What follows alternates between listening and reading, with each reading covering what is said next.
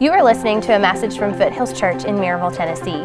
More information about Foothills Church can be found online at foothillschurch.com. Well, again, good morning. If you have your Bibles, let's go to Habakkuk chapter 2. And to find that, you'll want to go to the book of Matthew and then take a left, go really slowly through all the minor prophets, and you will find it. Uh, we all know what it's like to be in the waiting room. We've all been in, in the waiting room waiting to go see the doctor for an exam we're waiting to hear the news of how a friend or a loved one in surgery is doing. Uh, we've sat there anxiously. We've sat there and wondered, are they okay? Is it going to work out? We've, we, have we have waited for the test results, and, and uh, we know what those anxious thoughts feel like. It's not a pleasant feeling, it's not a, a, a really fun place to be. And, and so, with that in mind, we started a series last week that we're calling The Waiting Room. And uh, we look to the book of Habakkuk and we are, are learning how he is experiencing much of the same thing that, that you and I experience today as we question God, as we question his involvement in our life. I mentioned to you my issues and my struggles as, a, as just a follower of Christ this year, as I've watched and, and, and, saw my, my mom get really sick and then pass away this year. And, and uh, those questions of, man, it just doesn't seem fair. And, and uh, man, I, I just, I'm, I'm, I'm, praying that God would do something, and, and it doesn't seem like He was doing anything. And it just kind of felt like He was absent, like He wasn't there, like He wasn't listening. And, and some of you maybe have experienced the same thing. You are experiencing it now, maybe in your past you've experienced it. And so uh, we, we know that waiting room just, God, why aren't you stepping in to do something? Why aren't you fixing this issue? Why aren't you, why, aren't, why are you allowing so much evil around us to take place? And so the main question question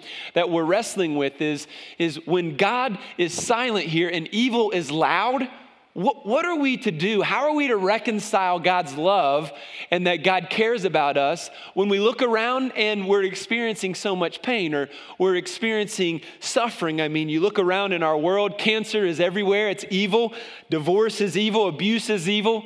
We see mass shootings happening regularly, fires that are out of control, pain, devastation all around us. And it's easy to sit back and to say, God, where are you?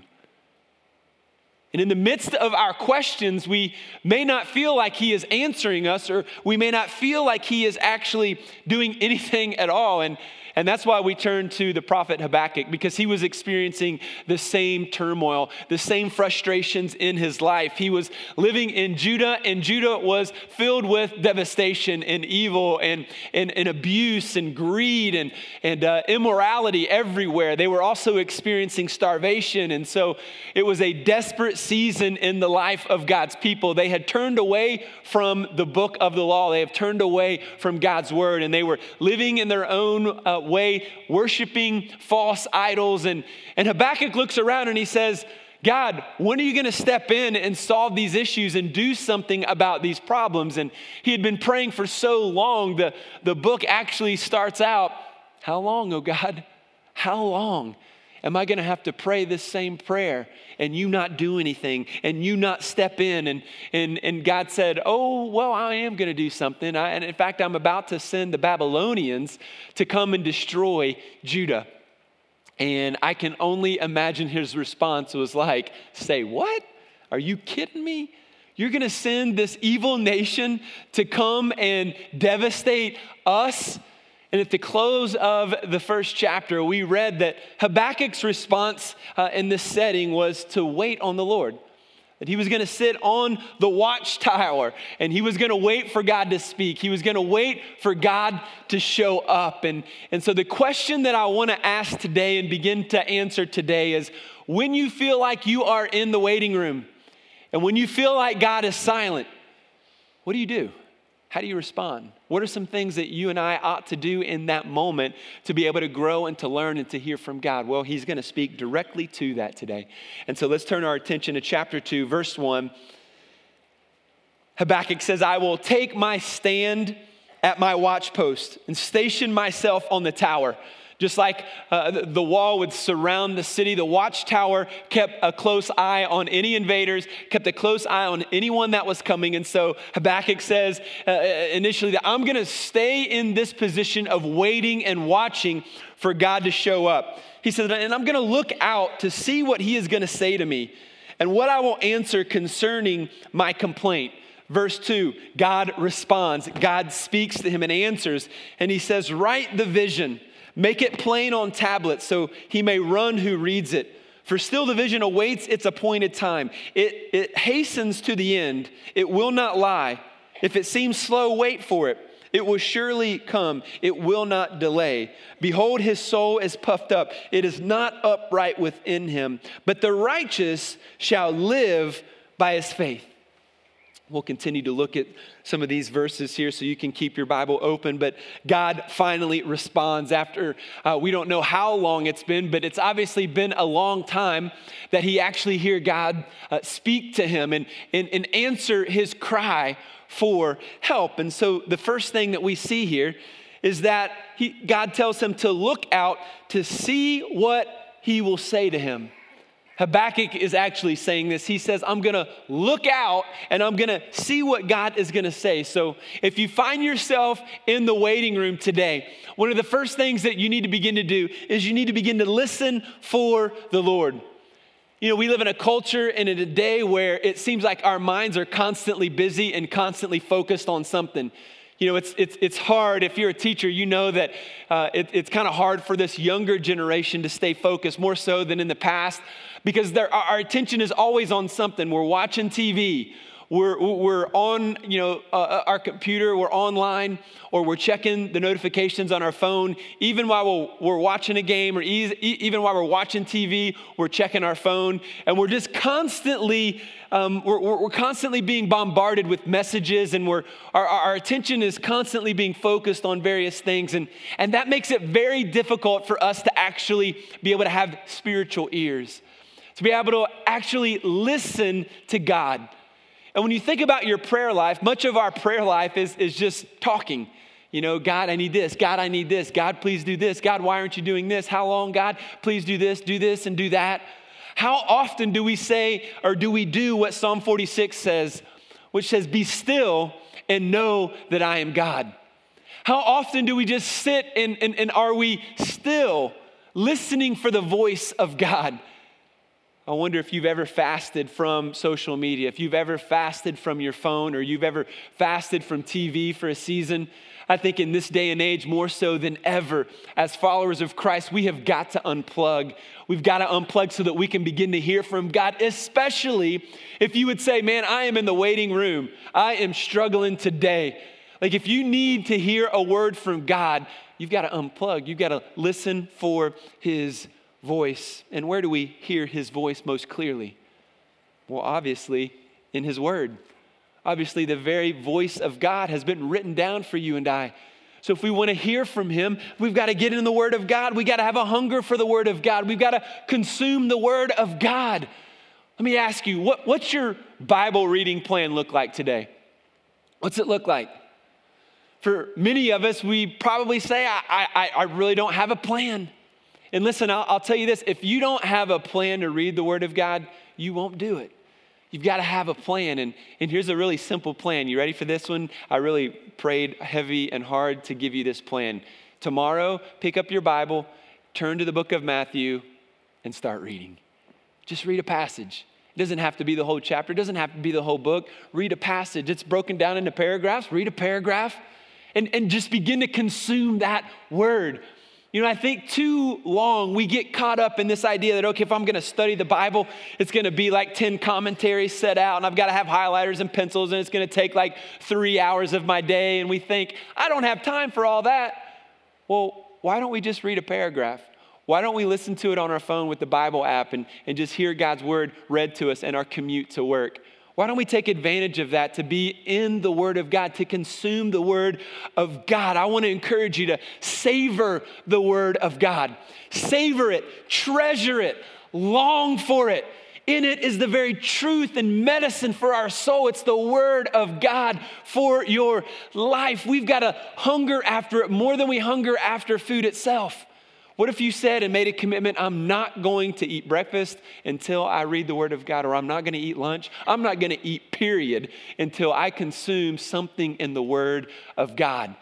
I mean, how awesome would that be to feel that hunger in your belly and to know, oh, wait, before I actually feed my hunger physically, I need to feed my hunger spiritually. And I want to open up the Word of God. I want to consume it. And I want to hear God speak to me. This is what Habakkuk says as he's waiting. I'm going to sit here. I'm going to, I'm going to look out. I'm going to see and wait for what God is going to say to me. The second thing that we see here in verse 2 is that God tells him to write it down, to write it down. If you find yourself in the waiting room today, you need to start writing down what God is teaching you. He says, Write the vision, make it plain on tablets. Make it plain. Why? So that it can be proclaimed and remembered for future generations. He says, Make it plain so that he may run who reads it. In other words, those of us that would read the vision and read what God said to Habakkuk today, we would be able to read it as well, and it would allow us to run in a deeper faith. I wonder, do you write things down that you are learning about God or learning uh, in general about what God is doing in your life? I think for us, another habit that we've got to begin to do is write it down. My memory is pretty bad. I mean, I barely remember what I did yesterday. And, and so for me, when it comes to spiritual things, I've got to write it down so that I can remember what God is doing. I can remember some of the lessons that He's trying to teach me. One of the ways that we try to help our church begin to digest what we're teaching on Sundays is through small groups. And in our small groups, our curriculum is based on the Sunday morning sermons. And we do that because we want to hear the word preached, we want to take notes, we want to begin to digest it, and then we go to our small groups to really unpack it a little bit further. We ask further questions, we dive into it deeper, we talk about how it applies to our life in, in various ways, and, and we are, able to talk about our pain in those situations. And so we want to write it down in, on Sunday morning and then begin to discuss it throughout the week in our small groups. And one of the best habits you could do is to go and, and buy a journal and start writing in it. And uh, for so long, when I was uh, when I was younger in college, I always kind of thought that that was kind of a girl thing to have a diary and kind of do that. But what I learned is that when I when I get a man journal and it's it's obviously really manly and rugged and it's a, it's leather bound and all that cool stuff, and so it feels better. Uh, I feel better about myself and what I do though is I write everything that I'm doing in my, my quiet time. And so I just happen to be reading through the book of Matthew now. And so this morning I was in the latter half of Matthew chapter 10. And, and so I'm, I'm, I'm reading that passage and then I'm jotting down what, what it is that God is telling me. And in that particular passage, he talks about how when you come before officials, when you come before people, and, and, and you have to profess why you believe in Jesus or you have to profess the gospel, uh, the Bible says, hey, remember, it's not you that's going to be speaking, it's, it's actually the Spirit of God speaking through you. And so I just found that moment today like, oh man, I needed that one because I'm getting ready to preach. And, and when I preach, I don't want it to be my words. God, I am thankful for your promise. It is your spirit that speaks through your words to your people. And, and, and, and so I just wrote down one sentence of what that meant. And then I jotted down bullet points of, of my prayer life and things that are happening in my life big things, difficult things, and things I'm struggling with and I'm asking for God's wisdom on. And so I just jot that down. And so I never go into that situation thinking, oh man, this is going to have to be a three hour event. I've got to read all this and write down everything that's happening in my life. If I, if I did that, if I said that I'm gonna have to write down everything, then I wouldn't do it because I would dread that time. And I'm a bullet point guy. I don't like details. I just want bullet points. And so I, I give kind of the, the outline of what I'm learning, what God's doing, and then my prayer life goes down. And, and now, after doing it for several years, I can turn back into these older journals and I can remember when, you know, my marriage was going through a situation and how God answered a prayer or there was a health situation, there was a situation in the church, and, and I prayed over it. And then, and, and then, oh man, you know what? God answered that prayer. It's if we don't write it down, then number one, I can't be encouraged by it. I don't, I don't actually see God's fulfillment sometimes in, in the prayer of, of what I was asking. And then, secondly, the other thing is, man, those words that I've written down, one day my kids are to read them. One day um, my grandchildren are going to read those words. And so I'm, I'm encouraged by the, the fact that they're going to see how God ministered to my life and what was happening in my life. And that might be a blessing uh, for them. And, and so he says, so that he may run who reads it. And so I want to encourage you to write it down. Write it down. What is God speaking to you today? Write it down. You know, what, what is God doing in your life? Write it down. I think it helps our faith grow, especially in seasons of waiting room.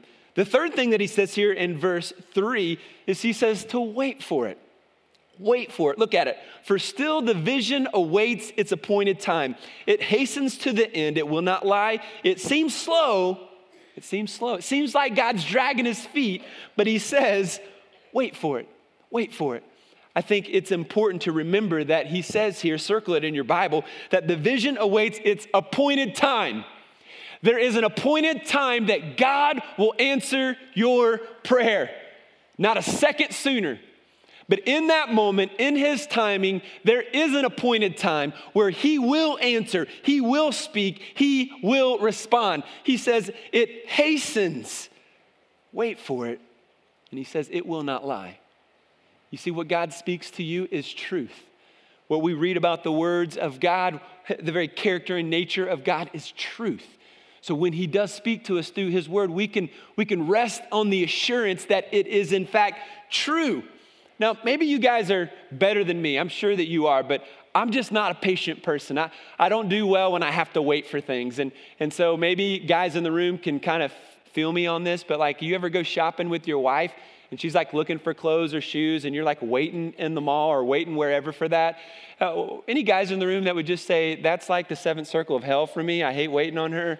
Man, I hate that. I'm just gonna be honest with you today. You, you get what that feels like. There's some kids in the room, like after church, your parents are gonna linger and they're gonna talk to their friends for a while, and you're just gonna be like, Mom, when are we gonna go home? Right? You don't wanna wait on mom and dad to talk. I, I get that. I, I'm sure, you know, you guys are better than me at this, but when you're in a hurry to get to a meeting and then there's a traffic jam, I'm sure you don't get frustrated. like, yeah, that doesn't bother you, does it? I mean, if there's like a car accident, like that initial check in our spirit is like, okay, okay, okay, maybe somebody's hurt. I don't want to get all upset about this. And so you kind of eke through the traffic, and then you get up there and you realize that nobody's hurt, and it was just a stupid fender bender, and you're like, come on, man, get it together, right? You guys not do that? I, I, I do that. I, I don't like to wait. It's, it's hard for me. I don't, I'm not a patient man uh, in, in, in so many venues. How, about this when you're hungry? and uh, you're waiting on food. You're, you're, about to go to the restaurant, you're about to go home, and you're going to wait for some food. How many of you get a little irritated and you become a jerk when you're hungry, right? Anybody want to admit to that? You know, a lot of kids are like, that's me. We call that hangry in my house. and so a lot of people suffer from hangriness. And, and listen, we don't like to wait. We want it now, we want it faster than now. And I already said what I wanted, so why haven't you already responded? You know, we, we want it quickly, we want it fast, we want it now. And God says the deeper joys of life will take time. Wait for it. Wait for it. It feels like God is dragging his feet, but you've got to wait for it. We're told to wait and listen and write down what we're learning. And as we are waiting, if we are seeking the Lord in that waiting room, if we seek Him, then what begins to happen is that God begins to transform our character in the waiting room. All those rough edges that are in our life, God begins to smooth out as we wait patiently on Him to speak to us when you read the Bible, I mean, you see this over and over again. Abraham had to wait 25 years for the promised son that God said that he was going to have. Moses had to wait 40 years in the desert waiting on God to respond to him. Over and over again, Elijah suffered from depression. He wanted to kill himself. And, and so he was waiting for a season. Joseph was in prison for several years, waiting on God to vindicate him the Apostle Paul was waiting on God to answer a prayer. He had some kind of physical health issue. We don't know what it was, but, but he was praying that God would heal him. And then God tells him in 2 Corinthians 12, No, I'm not going to heal you. He says, My grace is sufficient for you, for my power is made perfect in weakness. In other words, God allowed that illness to come into Paul's life to keep him humble and so that his strength would fill him in his humility and in his weakness, so that other people would see God's power in his life. Despite this physical illness, he still serves, he still does this. It must be the power of God in his life. Perhaps God will do that or is doing that in your life. He's gonna He's to smooth out the rough edges in your life. Another thing that happens in the waiting room is that we build an intimacy and a, a further dependence upon the Lord. Think about this for a moment. Those, those friends, those really close friends that stuck by you in a season of your life where you were really going through a season of, of, of, of trial, those friends that stuck with you in the trenches during the heat of the battle, guess what happens to you and that friend? Well, you get much closer. You remember the, the encouraging words they said. You remember how they lifted your spirits. You remember how they were there. They might not have said a word, but they were there. And, and, and as a result, it deepens your relationship with them. Now, now, listen, when we go through the waiting room, the Lord is not asking you to wait alone. We said last week, God is with us. He is right there in our midst. And so he is, he's not only with us, but he's guiding us. And the scripture says that he sticks closer to us than a brother. We always focus on the destination where we want to go, and Jesus is concerned about the journey. He wants you to grow in a deeper relationship with Him, and He is sticking with you in this season. He's not asking you to wait alone, He is asking you to wait with Him. And listen, here's the great news God is working while you wait. You look around, doesn't feel like it, but here's the reality God is working right now in every situation that you find yourself in god is working. In fact turn to your neighbor right now and just say god's working.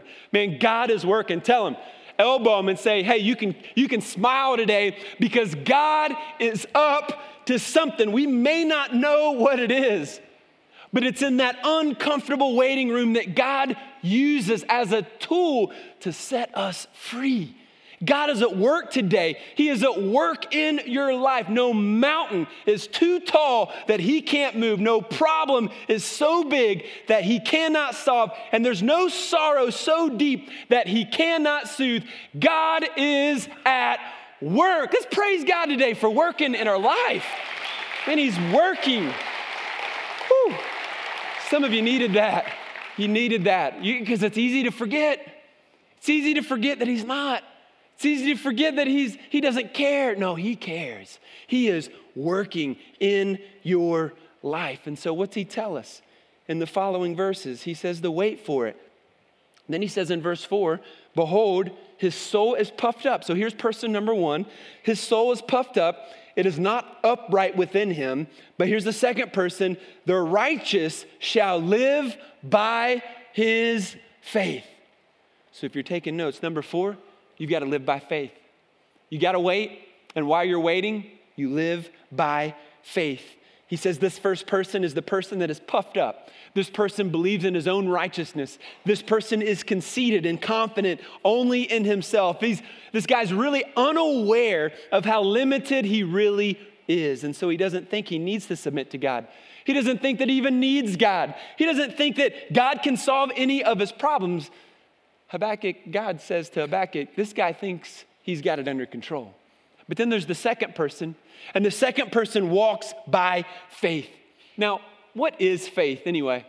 Well, the Bible explains it in Hebrews chapter 11, verse 1. It says, Now faith is the assurance of things hoped for, the conviction of things not seen. So, faith is this idea that I have an assurance of things that I am hoping for. It's a conviction of something that I can't even see, but I have faith in it, so therefore I live in it and I put it into exercise. So, let me illustrate it like this. Some, some of you, all of you, got up today, you got in your car, and you drove to church, or you drove with someone to church. And, and uh, I doubt anyone in the room when you got into your car, you, you know, you said, you know what, let me just check something real quick. And you, you kind of got out on the, the, the, driveway and you kind of crawled up under the car and, and you kind of traced the, you know, the, the brake lines and, and, and you made sure there was fluid, and nothing was leaking. And then you, then you went to the brake pads and you make sure that they were good and, and uh, everything was checking out and you didn't check the, you know, all the, all the intricacies of your brake system. You didn't, you didn't back out of your driveway kind of tapping on the brakes just to make sure they're still there. You didn't do that. You got in your car and you drove to church. Why? Because you have an assurance An assurance of what? Something that you hope, something that you can't see. I can honestly say, I don't even know what a brake pad looks like. Never changed them, don't know how to change them. Go, always go to the man, right? I don't know where the line is, wouldn't know where to even look for the line. I get in my car and I drive. And you know what? My brakes have, have never failed me yet. And so that's what faith looks like. Faith is the assurance of something that we hope for. We hope that they're going to work, and we can't see them, but we have a conviction that they're going to work. And ultimately, we know they are going to work, and we trust that they will work because we have put our faith into motion by driving the car, and they have never failed us yet. Now, there's one guy in here that's been in an accident who this illustration is out of the, you know, blown out of the world because his brakes failed and he almost died. But other than that guy, I hope you're tracking with me. We just get in the car, we just drive because we have faith in our brakes.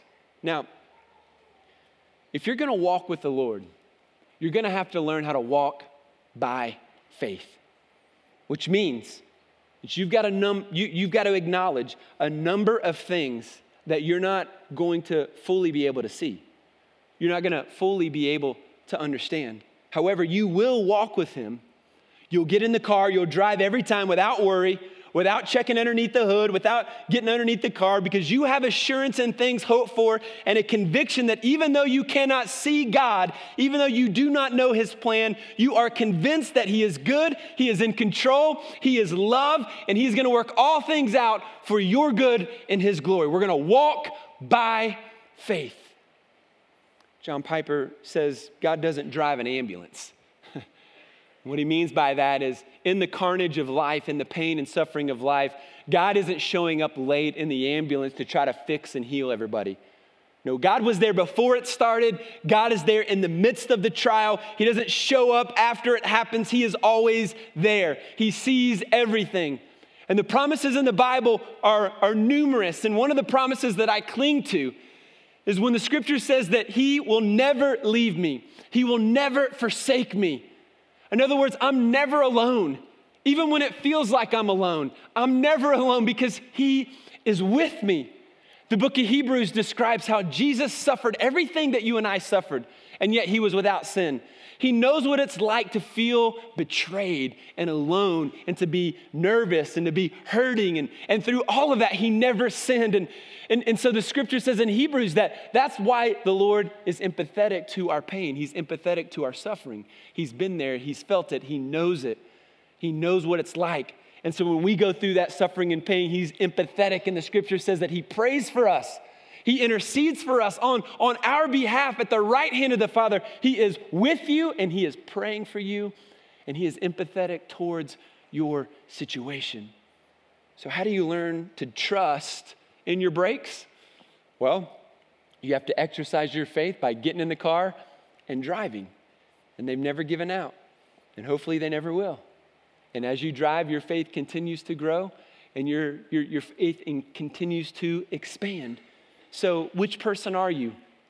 Are you person number one who is confident in their own rightness, confident in what you think God should be doing, confident in what you think is right? Or are you person, you know, number two, which is I walk by faith, even when I can't see, even when I don't understand?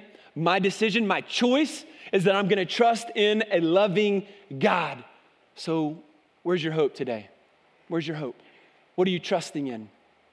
You can answer that question by asking another question. And the other question is Are you actually pursuing Jesus today? Are you pursuing Him? Are you seeking to connect to the Lord today? Are you trying to grow in your faith? Are you seeking after Him? If the answer is no, then you're probably what some people call a Christian atheist. A Christian atheist is someone who says they have faith in, in God, but they live as if He doesn't exist. Oh, yeah, I have faith.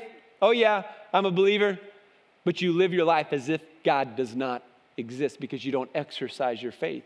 You don't actually exercise it. You don't practice your faith. You don't do anything with it. It's like saying, I've got all this food, but I'm not going to eat. Well, if you don't eat all that food, if you don't eat anything, you're going to starve to death eventually. The same is true with our faith. We have to actually embrace it, we have to exercise it, we have to live it and breathe it. We've got to pursue the Lord in every situation of our life. Now, this verse in, verse 4, the righteous shall live by faith, is a transformative verse. It was the key verse for the whole Protestant Reformation. You've heard of Martin Luther in the 1500s. We protested the Catholic Church. We broke away from the Catholic Church. Praise God. We are here today worshiping as Protestants because of men like Martin Luther and John Calvin and many, many, many others. And as a result of, of the Reformation, what, what they are experiencing is this verse. This was a key verse for Martin Luther. The righteous shall live by faith. The Catholic Church is teaching you've got to do this and do this and do this in order to get, you know, entrance into heaven, to be able to make God happy. And he's like, no, no, no, no, that's not in the Bible. What the Bible says is the righteous shall live by faith. And that was a key text. And Paul actually quotes it in Romans chapter 1, verse 16 and 17. Paul says, For I am not ashamed of the gospel, for it's the power of God for salvation for everyone who believes, to the Jew first and also to the Greek. For in it, the righteousness of God is revealed from faith to faith. As it is written, the righteous shall live by faith. You see, this is the foundation for the gospel. The righteous are those who trust in God's righteousness and not their own righteousness. So that's it, right there. I mean, when we're in the waiting room, this is what we've got to look to. This is what grows us.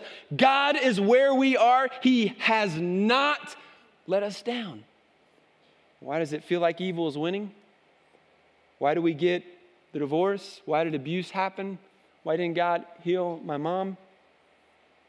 We may not get those questions answered, but the decision I choose to make is the righteous live by faith. I'm going to get up today, I'm going to get up tomorrow, and I'm going to live by faith. I'm going to trust in God's righteousness, not in what I think is right, not in what I think is fair. I have assurance of things that are hoped for. I have a conviction of things that I cannot see. And I can't see his hand moving, but I trust that it is. In fact, I know that it is. I just can't see it yet. I will, but I can't see it right now. I know he's working. Some of you might say, man, how in the world could you live by faith when you see the people that hurt you tend to, you know, look like they're having a great time.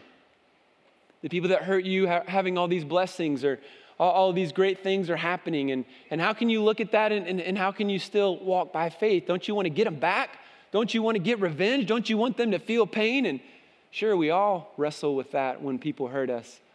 The next passage of scripture, verses 6 through 19, essentially, this is how God addresses that issue that, that Habakkuk kind of raises. He's like, You're sending the Babylonians to kill us. How can you, how could you send this evil generation or this evil nation to do this? And God says, Look, don't worry about them. I'm going to handle them. I'm going to deal with their sin. You know what? Here's what he says in verses 6 through 8. He says, The Babylonians, they're going to be plundered by those who had been plundered. And verses 9 through 11, he says their security will become unsecure. In verses 12 through 14, it says their civilization will be replaced with devastation. 15 to 17, their glory will be turned to shame. And 18 to 19, their idols are going to be exposed as worthless in light of the Lord, who is the one true God. In other words, God says, I'm going to deal with their sin, Habakkuk. Don't worry about them. Can I just tell you, some of you guys who have been hurt and your bitterness and your anger towards that person that hurt you has grown. And the only person that it hurts, and you know this to be true, is you. You know that that bitterness creates anger inside of you. It consumes your thoughts, it consumes your attitude. It leads you to have a bad attitude most of the time. Oftentimes, you daydream about getting that person back. You daydream about them failing and how happy you think that'll make you. Listen, God's going to take care of them. You don't have to worry about getting revenge. God's going to deal with their issue. Don't let them continue to steal your joy. Don't let them continue to, to, to cause you to be upset today because of how they hurt you in the past. God will take care of them, right? And in verse 20, I think one of the most remarkable recognitions is, is shared. Look at it. It says, But the Lord is in his holy temple. Let all the earth keep silent before him. The Lord is in his holy temple. In other words, the Lord is on the throne. Hey, listen, if you're in the waiting room and you've forgotten where God is, can we just have a little wake up reminder in the room today? We've got to remember where the Lord is. This is number five. And where is he? He is high and lifted up. he is, he is on his throne today, which means that he is in control, which means that he has a plan, which means that he will win, that you and I will win no matter what we're facing today. God gives Habakkuk a bigger vision of who he is, a bigger vision of, of where God is. And if God is on the throne, then he is still in control. I, uh, I never forget, it was Christmas Day several years ago. My son was, I think he was four, three or four. Um, I can't remember, I didn't write it down. Um, but he, uh, he, was, he was running around. His, his nickname was the tornado because he was in everything at that age. And some of you guys have kids like that. And so it was Christmas. We were at um, Micah's uh, parents' house and we were doing the gifts and just hanging out. And he was running around doing stuff. And next thing I know, he comes into the living room and he says, Dad, my throat is burning. In his little broken English, as only a four year old could say. And, and then his lips were swollen. And we were like, oh my gosh, there's, what, what's happening here? We immediately kind of figured out he's allergic to something. And, and uh, we go in the kitchen and we look around, and his little, you know, four year old arms, he didn't know what he was getting into on the countertop, but he found, you know, a, a, dish that had some peanuts in it, and he had taken them and he had, he had eaten some, and he had, he had had this allergic reaction. So here it is, Christmas Day of all days, and uh, we're jumping in the car and we're running to the hospital. Um, praise God for all those people that work on, in the hospital on Christmas Day. I mean, it has to stink for them, but excuse me, but when you're when you're headed to the hospital with with a, a, a, kid that's hurting, like you're you're thankful for that. And we get there, we go into the room, and and uh, you know the doctor comes in and kind of assesses, okay, this is some kind of allergic reaction. It's not life threatening, but we need to get some meds in him to to kind of help him. And so we're going to give him an IV, and we're gonna we're gonna we're gonna pump him full of some some Benadryl, I think it was, some meds, and and that's going to help relieve the irritation and all this kind of stuff. And he'll we think he's going to be okay. And so, in that moment, I mean, you know, when you were a kid, you hated going to the doctor and you hated any thought of needles or whatever because you think it's gonna, it's gonna hurt. Well, because it is, right? And so he's sitting there nervous and, and, and, and he continued to say, Daddy, are they gonna hurt me? Daddy, is it gonna hurt? Are they gonna have to cut me? Daddy, is it gonna hurt? No, son, you're gonna be okay. We're gonna be okay. Well, the doctor comes in, and after he gives his assessment, he says, uh, so we're going to do the IV, we're going to do this. And Bryson looks at the doctor and he says, Is it going to hurt? And in that moment, as a dad, I'm thinking, Please just lie to him. please just lie to him. Let's just smooth this out. Please lie to him. Let's just see Because that's kind of our tendency as parents, right? It's like, Yeah, it's going to be good. Don't worry about it. Don't worry about it. I'll never forget, the doctor taught me a lot that day. He looked at Bryson in the eyes and he said, It is going to hurt, Bryson. And I was like, crushed those tears welled up in his, his eyes, and, and uh, he was nervous and, and upset. The doctor leaves, and Bryson's words to me were, Daddy, please don't let him hurt me. Please don't let him hurt me. And the nurse comes in and gives the IV, the medicine kicks in, and, and uh, he slept for most of the day. It was a great Christmas. Uh, but I say all that because isn't it possible that someone who loves you, would allow something painful to happen in your life if they understood that it was going to work out for your good, your spiritual health, your spiritual growth. And not just for him, but for me as a dad watching this as well. I've told this story before. So it's, it's not just that okay, I'm, I'm upset that you're hurting me, God, but what about the other person in my life that, that you hurt and I don't understand why you would hurt them, God? I, I, want, I want to be on the hospital bed, not my son. Let me for him, right? Me for him. And, and we want to we want to we want to step in the gap and try to take other people's pain away. And God says, no, no, no, you're not going to steal their joy. You're not going to steal their growth. You're not going to steal their blessing because what I don't understand is that God loves my mom way more than I loved her. And God loves you in the situation that you find yourself in way more than you think you love that person. And God's plan is way higher, way beyond my control, way out of my thoughts. I don't understand it, but I choose to walk by faith. I'm going to trust. Yeah, I'm going to trust.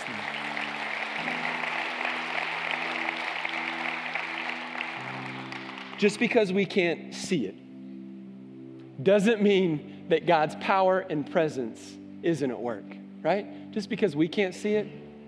If I were to say to you, look around, and uh, is there a giraffe in the room? We take a quick gander here. No jokes about me. And then, no, I don't see any giraffe, right? Okay, we can kind of look around and just quickly observe no giraffes. But what if I were to say to you, any lice in the room? You might take a quick glance and say, I don't think so. um, but if there were, could you really see them? Like the, the dude sitting next to you, he might have a head full of lice right now as we speak. It could be happening.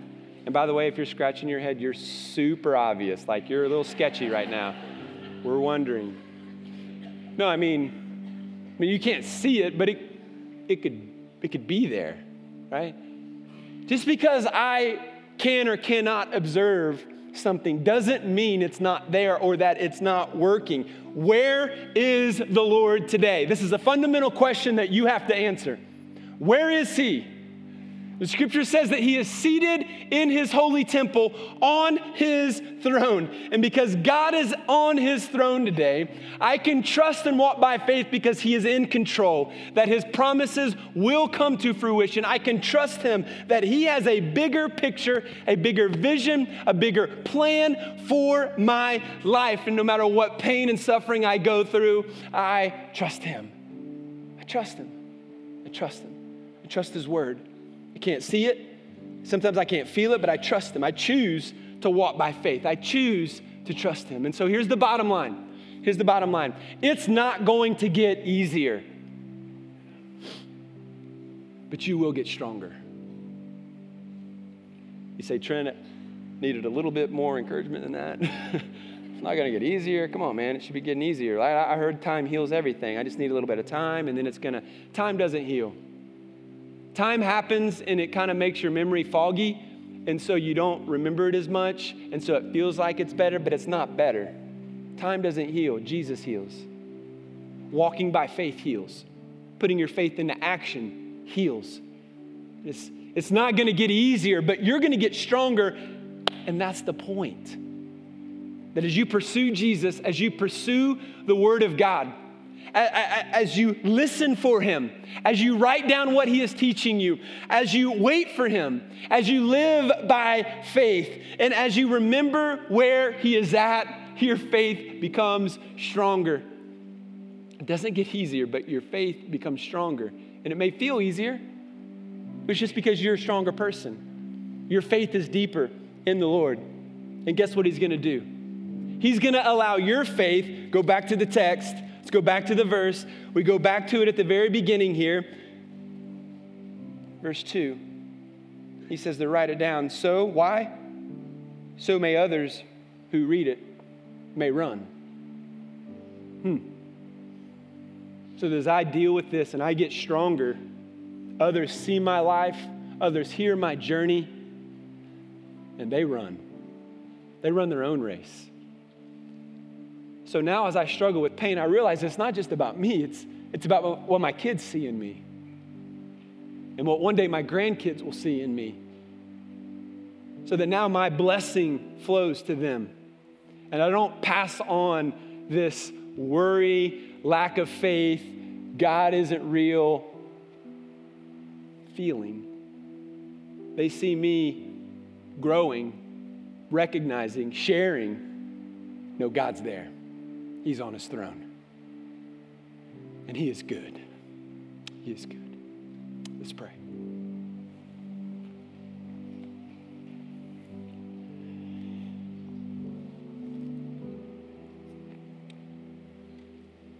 I'm sure many of you from last week to this week might identify with the waiting room.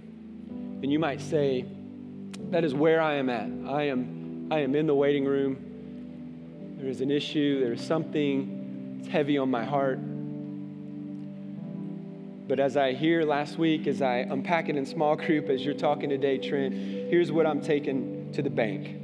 I am going to walk by faith. I'm going to walk by faith. And I just wonder those in the room who would say, Yeah, that's me today, just by show of hands, just say, Trent, I'm, I'm choosing to walk by faith. Just lift it up. I'm choosing to walk by faith. Hands all over. God, I am going to walk by faith. You are still God. You are in control. You are on your throne. You love me. You have a plan for me. You have a plan for every person in my life, God, and I'm just going to walk by faith. Some of you needed today, some of you needed to be reminded that God is interested in the journey, not just the quick answers. And so we're going to walk by faith. Father, there are some in the room still hurting. And as they hurt today, God, I pray that you would give them faith. Help them to truthfully be able to sing this song that no matter what I face, it is well. It is well. I can sing that song only by faith. If I were honest, it's not well, but I'm gonna sing it and I'm gonna, I'm gonna sing it in, in, into existence in my life because I know that it is well. And, and I'm gonna surrender that to you today, God. It is well. It is well. It is well. I trust in you. I Trust in you. Lord, help us to deepen our faith today and our roots.